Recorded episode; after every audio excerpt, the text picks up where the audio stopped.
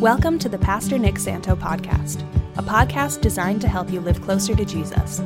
We hope that God uses it to encourage and empower you in his plan for your life. Now let's get into today's content.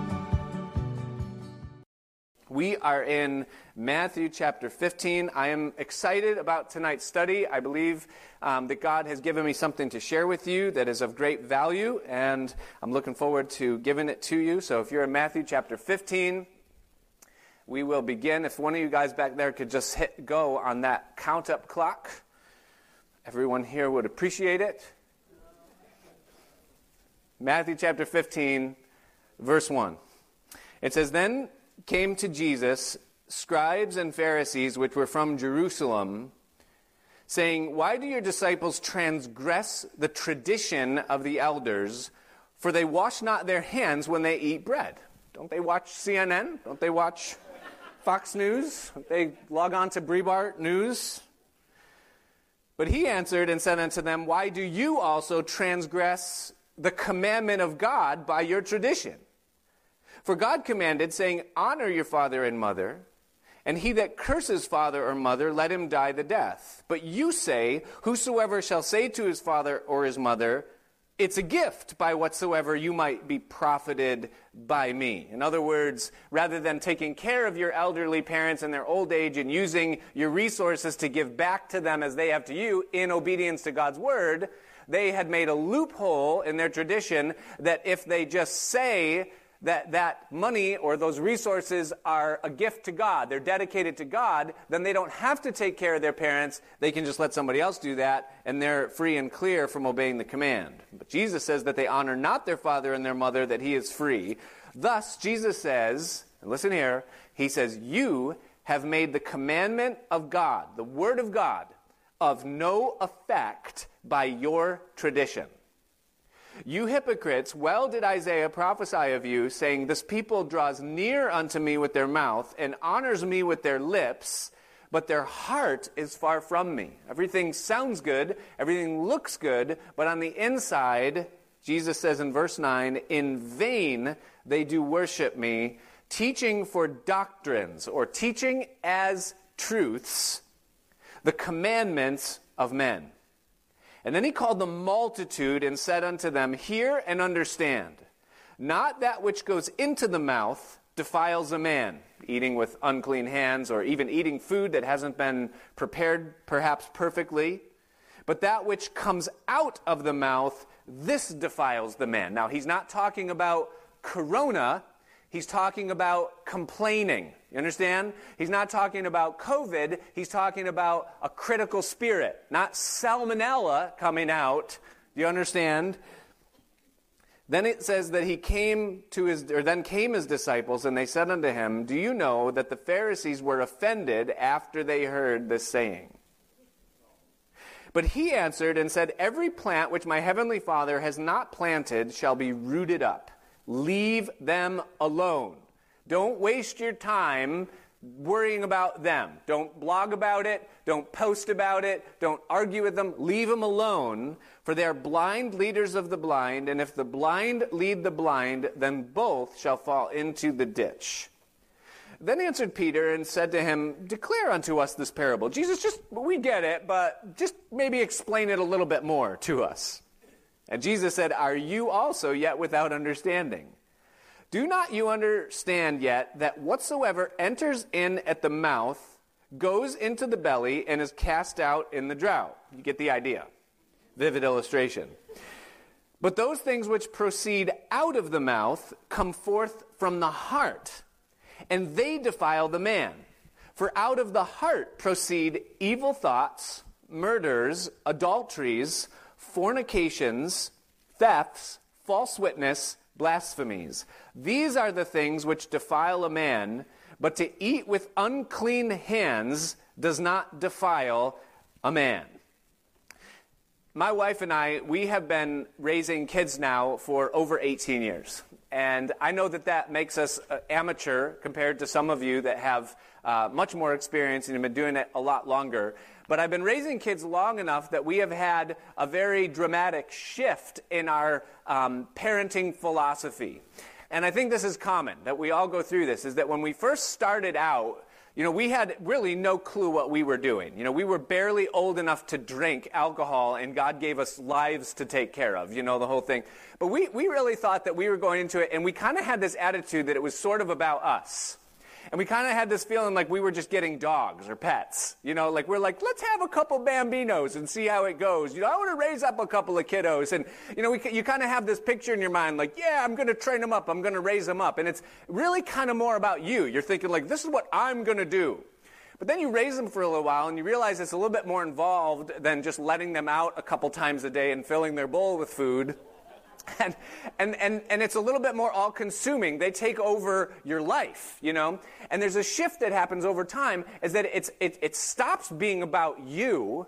And as you realize the value of what is in your presence, it's really, it becomes all about them. Like you just want them to flourish. You want them to do well. You would lay down your life for them. Whereas you thought at one point that this, they're going to make me look good someday. You don't even care about that. You are completely consumed with their well-being. That's what you want for your kids. Now, because we want our kids to flourish and to be blessed and be happy, as parents, we institute rules and boundaries and restrictions and instructions and lectures and teaching times and sometimes admonishment and punishment. We do this not because we want them to glorify us by being well behaved, but we do it because we know that it's critical for them to flourish and to abound and to do well, to be wise and aware and high potential people and able to enjoy their freedom. And so we put these restrictions and these rules in place, not for the sake of the rules, but for the sake of what it will produce in them over time as they grow and are trained up. Okay? Now, because of that, we reward good behavior because we want to encourage it, and we admonish bad behavior. Now, there's a hazard in this whole process. And that is that in time or over the time or over the process of the thing, you can kind of get lost and in the process of trying to make them flourish, the rules can become more important than the reason for the rules. And so the behavior that they exhibit, which, which really the rules are intended to be a guide to get them to flourishing, the rules become the goalpost. If you keep the rules, that's a win. If you're behaving, that's a win. And the result of that can sometimes be that there is good behavior, but they haven't quite developed into good people. They learn how to be on time for work, but they don't learn how to be kind and respectful. They know what's appropriate and what they're supposed to do, but they don't have the character that you were intending to build up inside of them. Why? Because it stopped being about the reason and it became more about the rules. Now, shift it to God. The Bible says that He's our Father, He calls us His offspring. When God first called Abraham, who really is the father of the Jewish nation, but really the father of all of those that are of faith, including my, my uh, us, okay? God came to Abraham and he said to him that my purpose in your life is that I want to bless you. And I want to expand you and enrich you and satisfy you. And I want my blessing to spread out from you. I want you to flourish. I want you to know what life was intended to be lived like. That's my will. That's what I want for you.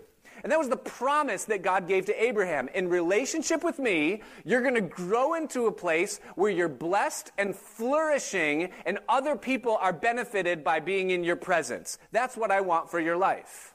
Now, that promise is what drove Abraham and his descendants. They were God chasers because they believed in this blessing that God was going to bring into him. Now, there was no law. There was no Ten Commandments. There was no Torah. There was no 614 things that they had to adhere to if they want. There was just a relationship. That's all that they had with God. And that relationship informed their actions. Now, when the nation expanded and a few families became millions of people, God created a constitution using the medium of the man named Moses. And God created a law. There were rules, there were boundaries, there were restrictions. And the reason for those things was because God said, This is how you're going to find the kind of character and the kind of life that's going to bring you into the fullness of what I have made you for. Now, the intention behind the law, the rules and the boundaries and all, of that, was, was not that those would be the goalpost. You exist to obey these rules, but rather these rules exist to bring you to the place where you're flourishing and abounding. And I want you to hear this. God did not have kids. He didn't make us and call us and save us and die for us so that we could keep his rules. And he could say, look at how obedient they are. They are always on time. They always do exactly what's right. That wasn't God's intention. That was the means whereby God would teach us how life works and how then we would then flourish. Now, in the process of generations, generations of Abraham's descendants, all the way into the present, what happens in the process is that the reason for the rules was lost and the rules were elevated above the reason. And thus, in God's mind, He wanted to create character, but in their minds, they thought God wants to create obedience. And that's a major shift, though it seems subtle, and here's why. Because when your mentality is that God just wants obedience, that's all God wants, then you're constantly trying to measure up to a level of obedience where God will someday just drop a blessing on you. He'll, he'll, he'll say, okay, you've reached the level, you're there, you're good enough, now I can pour out my blessing on you. And that's, that's, that's how most people really operate. They think, well, there's a future version of me that God is going to someday pour out his spirit upon and bless me in some way. It doesn't work like that. See, I walk with him. My relationship with him informs my behavior. I grow intimate with him, and his character is cultivated in me. And as I begin to flourish from the inside out, his blessing is in there. It's not coming from the outside once I reach a certain level, but I'm enjoying the life. I'm experiencing his blessing because I'm walking with him, and thus the blessing is growing up with me. It's coming out from within.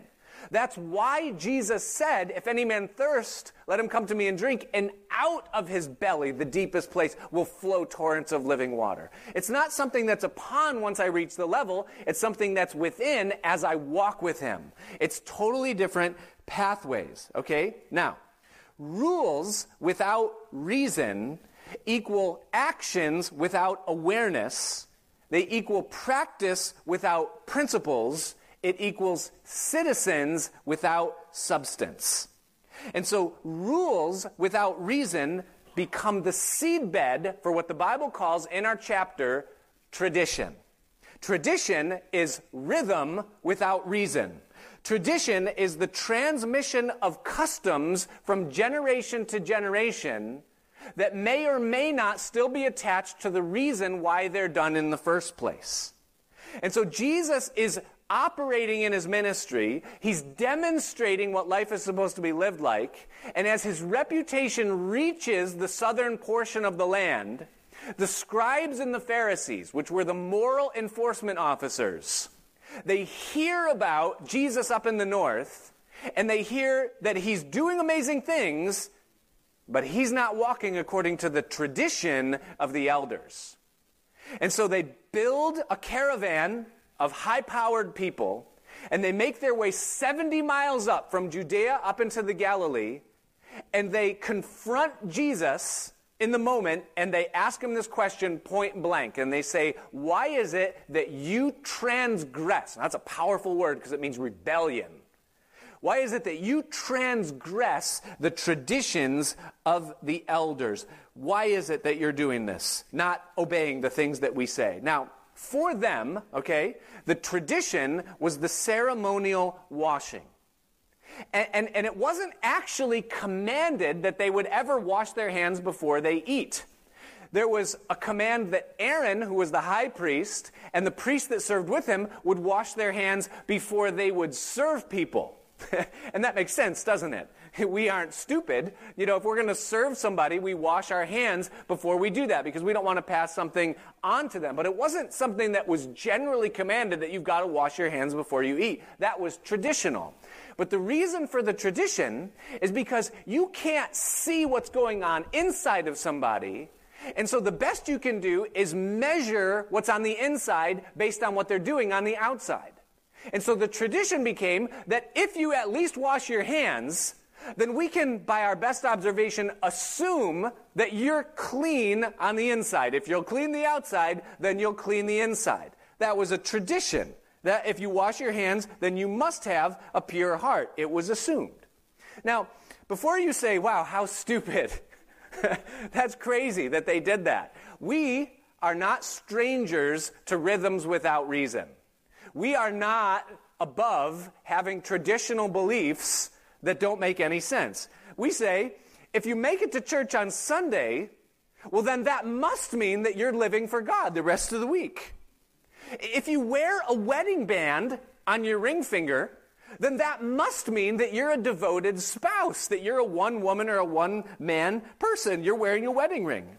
If you say, I love you before hanging up the phone, then that must mean that everything is just right in the marriage.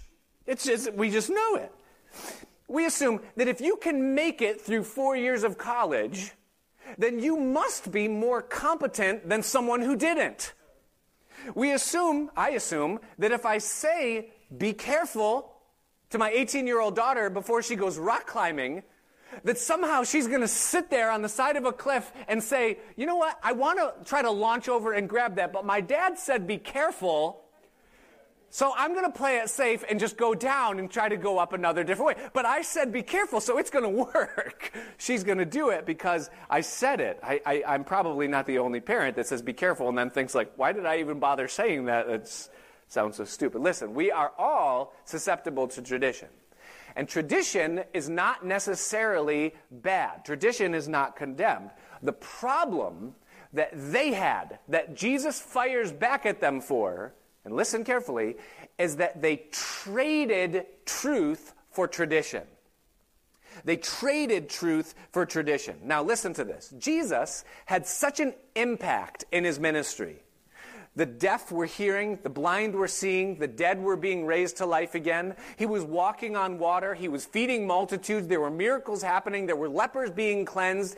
There was so much healing and so much energy and so much learning and so much hope that was going forward that the reputation of Jesus made it 70 miles down into the south into the ears of all these Pharisees. That's powerful. Jesus is truth. That's why he came, okay? Now, these guys were willing to throw all of that away because they, Jesus didn't wash his hand before he ate. So they're sitting there watching. They're saying, yeah, sick, dead, lepers, water, bread. Did he, did he seriously just put that in his mouth? What a demon. What a devil, this guy. He didn't wash his hands before. And they were ready to throw out everything that Jesus was doing because he didn't keep the tradition. They threw out the truth with the, or for the sake of the tradition. Now, Jesus calls them out, and I love the boldness of Jesus. He goes lion on them. He doesn't miss a beat here. And he looks at them when they say, Why do you transgress the tradition of the elders? With, you by not washing your hands. He looks at them and he says, Why do you transgress the word of God through your tradition? He's, he fires right back at them and then he gives them this example of the honoring of the parents. He says, You guys have replaced something that looks good and sounds good with what God says actually is good and that actually means something. And here's the indictment that Jesus gives. Here's the problem with tradition replacing truth. He says it in verse 6. He says that you have made the word of God, you have made the commandment of God of none effect by your tradition. You have made the word of God without effect because of your tradition. Now, I want you to hear the power and the meaning and the warning behind that verse is that it is possible to make the powerful truth of God's word without effect by replacing it with traditions. And you and I, we do this all the time. There are things in my life, there are ways of thinking, ways of living that have been handed down to me, some of them genetic, some of them from my parents and where I grew up, some of them because of church cultures that I've been around and, and spiritual environments that I have been in. And there's things that have become a part of my life or a part of my belief system, and I'm slow sometimes to question where did this come from? is this thing really from God? Because sometimes we're living out scripts that we don't know who the author is. Like, for example, why do I think that it needs to be done this way? Why is it that I think that because change has to happen on a level that's deeper than what I can affect or touch, that therefore it can't happen? Why do I believe that God isn't listening to my prayer, or that He won't hear my prayer, or answer my prayer, or that I have to ask someone else to pray for me because I don't have the confidence that God is going to hear when I pray myself? Why is it that I assume that this is all I can be, or as far as I can go? Why have I told myself the story that everyone in my family is a certain way or is this way, and so that's how I'm going to be, and there's nothing that I can do about it? Why do I assume that? Why do I believe that up to this point it hasn't changed, and so therefore it probably never will?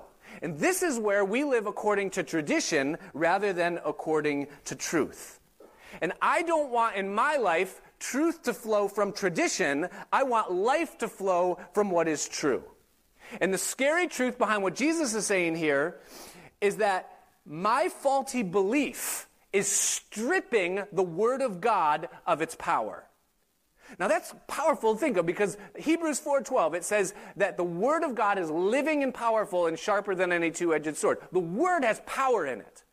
Isaiah 55, you guys know the verses, that as the rain comes from heaven and the snow, and it waters the earth, that it might bring forth seed to the sower and bread to the eater, God says, So shall my word be that goes forth out of my mouth. It will not return to me void. It will accomplish the thing which I please and whereunto I sent it. And we say, Yes, Lord, amen. But what Jesus is saying here is that when we, in the belief system of our heart, replace faith in the truth of what God says with something else, we make the word of God without effect. The writer of Hebrews says it this way. It's Hebrews chapter 4, or is it chapter 3? There it is, 4 2. It says, For unto us, Paul says, was the gospel preached as well as unto them, but the word preached did not profit them, not being mixed with faith in them that heard it. Meaning that the power of God's word can be restricted by the level of faith I add to when I hear it. Jesus said, You have made the word of God of no effect by your tradition, the things that you have chosen to believe. Now, I ask you the question is your life right now growing more out of tradition or more out of truth? And here's why because truth is effective, but tradition is vain. Notice what Jesus says will be the result of a life that's lived based on traditional values rather than the truth of God's word. He says it in verse 8 and 9, he says that these people draw near to me with their mouth, they honor me with their lips, but their heart is far from me. Watch it, verse 9. He says, But in vain they do worship me, teaching for doctrines or teaching as truths the commandments of men. God says this that if your life is being lived according to tradition rather than truth, then you're going to worship God, but that worship is going to be vain. The word vain means empty, meaning it's going to be without effect. Meaning you're going to have a walk with God, but it's going to be all on the surface and it's going to look like something, but there's going to be no reality going on on the inside. And you might appear as though everything is right outwardly, but the inward part is greatly lacking. There's no substance of God. You have the words right, the creed right, the tradition is good, the liturgy is good, the checklists are checked off, but there's nothing in the heart. There's no flourishing, there's no joy, there's no growth, there's no hope, there's no health, there's no creativity, there's no vision, there's no sense of purpose, there's no gratitude. The fragrance of your own life never surprises you in a moment like the wild rose does in the beginning of June, and you just say, God, you've been so good to me, because that's not going on. You're bound up in behaviors, you're keeping the rules, but you're not enjoying your life and you're not enjoying God. Jesus says it's in vain, it's profiting you nothing. When I first came to Christ, I was 19 years old, and it was about a week before I returned for my third semester. I did three semesters, so my third out of three semesters at the college I was going to at the time, and there was uh, almost no Christian presence there at all. The only Christians on my campus at that time, there was a cult called the International Church of Christ. It's not the Max Lucado brand, it's not the legit brand. It was like, it's gone, it's been disbanded, they were found out, it was a huge scheme, it was a big, big cult, you know. They were the only ones. I'm a brand new Christian. I had a hunger for God. So I started doing Bible studies with these people, and they have nine Bible studies that they take you through. And if you answer all the questions right, then you can be baptized. If you get some wrong, you got to go back and revisit those studies. They're just very good at bringing you right where they want you to believe right what they want you to believe. I did about four of these Bible studies, and God, through His providence, put people in my path. He brought them into my path to warn me and to give me things to look for to help me understand what it was that I was involved in. And God, not man, God, brought me out of that situation halfway through it and taught me a valuable lesson that I thought that I learned. And I really did. I thought I learned this lesson. Wow, not everyone who says Jesus really has it together. I need to watch out for this, you know. And I thought, wow, I thank you God for teaching me this lesson so early. So I finish that semester and I go back home and I'm hungry, thirsty for God.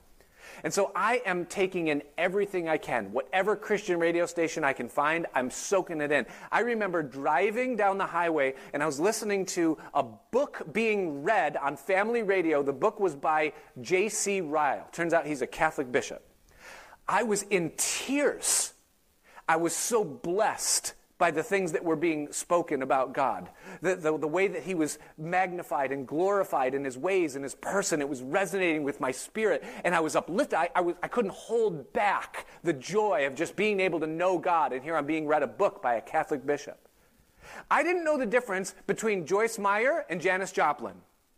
And I, and I, could, I could listen to both and get something from God from it. I watched the movie Pinocchio and was in tears God, I was the wooden boy and I went to Pleasure Island, but you saved me and you, I'm born again. God would speak. It was so alive. But then something happened. I started going to this church. And the church was a good church and it was a Bible teaching church, but there were some traditions in the church. There were some things. And, and when I began to share about some of the things that were going on in my life, I said, Hey, have you ever heard of J.C. Ryle? And all of a sudden, who? Yeah, J.C. Ryle. You know, this book. It's called Holiness or something like that. And they're like, J.C. Ryle. Do you know where he's from? No?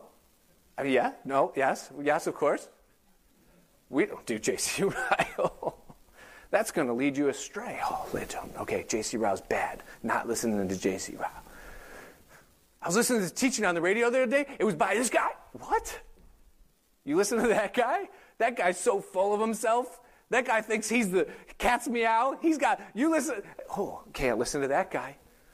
And, and little by little, very subtly, over time, I became enclosed in this little traditional box of these people are safe, these people are not. These people are right, these people are wrong. These people are saved, these people maybe have a question mark. I'm not so sure.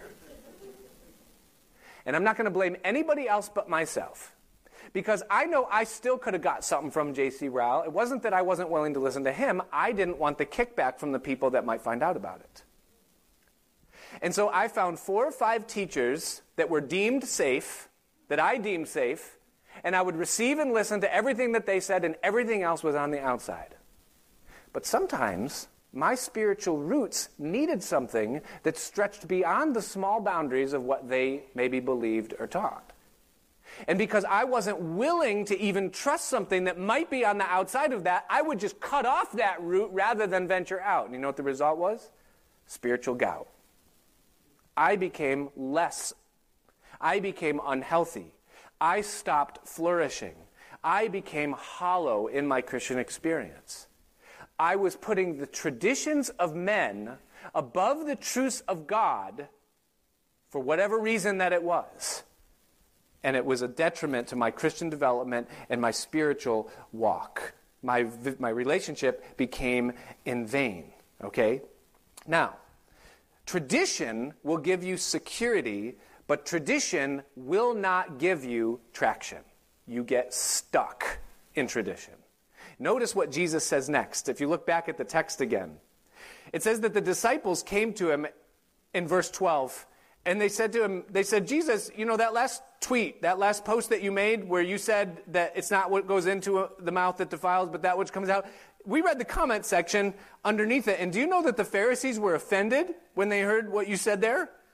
And Jesus said this He said, Every plant which my heavenly Father has not planted shall be rooted up. He says, Leave them alone. They're blind leaders of the blind. And if the blind lead the blind, watch this, here's going to be the result. Then both will fall into a ditch. Do you know what a ditch is? A ditch is a rut. Do you know what a rut is? A rut is a place you get stuck. Now, Jesus did not say that they will fall into destruction. He did not say that they will fall into hellfire. He said they're going to fall into a place where they get stuck. And that's exactly what they were. They were stuck. They were, they were using God as an excuse for their dysfunctional behavior. And then they were using their dysfunctional behavior as an excuse to resist the truth of God. That's circular reasoning, isn't it? Sounds like a rut, doesn't it? Oh, yeah, yeah, well, we don't have to obey that command because we're doing something that looks equally better. And then when truth comes and truth says, but this is the way you're supposed to be doing it, they say, yeah, but we're doing something else, and so God accepts us just the same. They were dysfunctional and they were blaming God for it. And then they were using that dysfunction as an excuse when truth came to try to set them free. They were going around in this circle of just traditional stagnancy. They were going nowhere in their walk at all. That's what happens when you're in a rut, okay? Now, Jesus goes on to explain how this all works as Peter asks the question, Declare to us this parable and what it means. And so Jesus gives this final thing. He says, Listen, he goes, Understand that what goes into the mouth and goes into the belly, it comes out of the body. But the things which come out of the mouth, watch this, he says that they come forth out of the heart, and they are what defile the man. Now listen to Jesus, because here's what he's saying. He's saying that what is in your heart, that is the byproduct of what you believe. Okay? The heart is the belief center of man. Romans chapter 10, verse 10. Jesus said, or Paul said this. He said that with the heart, man believes unto righteousness. In other words, faith happens in the heart. Information is gathered in the mind, it goes in. Then it is digested. It goes into the heart where beliefs are then formed. I formulate my beliefs based upon the information that is entered into my head. And then the beliefs that are in my heart generate the behaviors that come out in my life. And so Jesus is saying here is listen, you in your heart have a whole substance of belief systems. And those belief systems are going to produce something. And Jesus says if what comes out of your life is evil thoughts, murders, adulteries, fornications, thefts, false witness, and blasphemies, then those things are coming from a faulty belief system. You are believing traditions and not truth. You are living according to what's been handed to you one way or another and not according to what God has said. Now, evil thoughts. What's an evil thought? An evil thought could be, I am nothing. I have no hope. There is no reason for me to continue living. I'm a waste of human life. This is a waste of time. Those are evil thoughts. Where do they come from? You got to stop and consider the source. Where does that come from? Because God doesn't say that I'm a waste. God doesn't say that I'm without value. God says that I'm made in His image. God says that I'm so valuable that I was worth the price He would pay in His blood to redeem me. So if I'm believing that I'm nothing and I'm worthless, that I have traded the truth of God for something I was handed somewhere else. There's fault in my belief system. It didn't come from God. If there's murder in my heart, now Jesus already taught that murder, the root of murder, is envy and anger. So you can have murder in your heart without actually having killed someone if you envy them or are angry at them. Well, where does that come from? Where did that envy and anger come from? It came from believing that what God has for someone else is better than what he has for me, and in some way I've been treated unfairly in this. Now I need to weigh that against God's truth. What does God say? God says that He knows me to the hairs of my head, and His thoughts towards me are more in number than the sand, and that He's going to lead me in a perfect way, and that He has something for my life. And so, for me to be jealous of what He's doing in someone else's life, or to think that their lot is better than my lot, there's a fault in my belief system. I'm choosing to believe something that's in there that God didn't put there, rather than what God says about me, and I need to hold on in faith. He says adulteries are fornication lusting after another person. That comes from believing in my heart that pleasure is the purpose for life. That the momentary experience of being with another person sexually is what connecting with another human being is all about. That's what I'm believing if that's what's coming out of my heart. But what does God say is the purpose of connection and what the purpose of life is? I've traded, if I'm an adulterer, I've traded the truth of God for the tradition of what I've maybe thought myself or what's been handed to me from somewhere else. A theft. If I steal something from someone, it's because I'm believing that God doesn't see my need, He doesn't hear my prayer, and He doesn't care about what I want. And so I need to take it from you because I can't get it from God. I'm believing that in my heart. Where did that belief come from? What does God say? He says, ask. God said to David, If you would ask of me, I would give you such and such things. He says, I will withhold no good thing from those that love me. God is bountiful and He wants to give, and He gives us the things that we need. So if I take something that isn't mine and I'm thieving, then I'm believing in my heart that God's not going to provide for me. Where did that belief come from? An unchallenged belief system is a dangerous thing. He says lying or false witness. If I'm a liar, then what I believe in my heart, Jesus is saying, is that God isn't competent or willing to orchestrate the events of my life, and so therefore I need to manipulate them myself. I need to use false truths, and I need to tell people what they need to hear in order to get what I want because I can't trust God to do it. He doesn't. Where did that belief come from? Because the Bible says that He leads us like a shepherd. The Bible says that He knows that He can orchestrate. He makes a pathway in the wilderness, and the water streams in the desert. He does all those things. I don't need to do it myself. He says blasphemies. You know what a blasphemy is? A blasphemy is to trust in a false idol, it's to put another God before the living God. And if I'm trusting in something other than God for a need that I have, then that means that I'm believing somewhere inside that I can't trust God, that I've got to look at something else. He's not trustworthy. And so Jesus is saying that the heart is the belief factory of the life. And if things that are evil are coming out of my life, then there's something faulty in my belief system, which means that I'm trapped in tradition. It's probably genetic, maybe it's by experience prior to knowing Him, or observation, or cynicism, or something else, but I'm trapped. And I ask you tonight, where is your truth coming from? Is the truth that you're, don't you think it's funny you hear like some, like Dr. Phil's that say, live your truth? You know, that, that might be good advice, depending on what your truth is. But where's your truth coming from? Is your truth flowing from tradition? What is it that you're believing? If you have an unchallenged belief system, it won't belong before you're stuck in a rut. Before you're spinning your wheels, there's no traction at all in your life. Now, if you have ever been stuck in a rut before in your car, and I have, or in an ATV or in something, and you are stuck, what is the worst thing that you can keep doing? Keep going. Keep Yeah, this will work eventually. Honey, I know how to do this. I know how cars work. Just relax, you know. And you hear all the, the, the, stones like kicking up, and you get out, and the wheel is just just below halfway down in this thing, and it's you are not getting out. What do you do when you're stuck in a rut? The first thing you do is you stop. Okay, you stop. Stop spinning your wheels. Stop doing what you're doing. If you right now are in a place in your life where you're in a rut, I'm trying to move forward in the things of God and I'm getting nowhere. Nothing is happening. I'm not enjoying God. I'm not knowing God. I'm not flourishing in God. I'm stuck. I'm doing everything right and I'm frustrated because it's not working out for me. Stop doing what you're doing. Next thing you do is you get out of the vehicle and you look at it. You stare at the rut.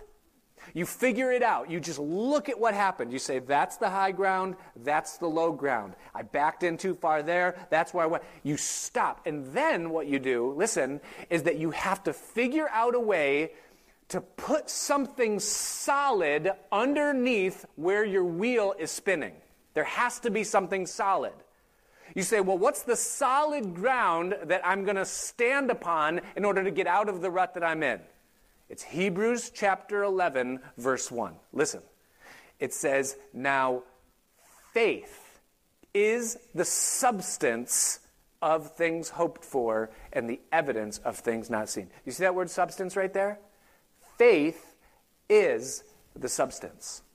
If you're in a rut, you have a belief problem. And so you need to look at the beliefs. Why am I thinking this way? And then you need to do some work and say, I am believing wrong in this area of my life. And then you need to trade what you have been believing for what God says is truth. I have to replace tradition with truth. And when I do that, then rhythm without reason starts to die. Now, that can be scary because tradition's secure, isn't it? Tradition feels safe. But you have to trade security if you want traction. Otherwise, you're trapped.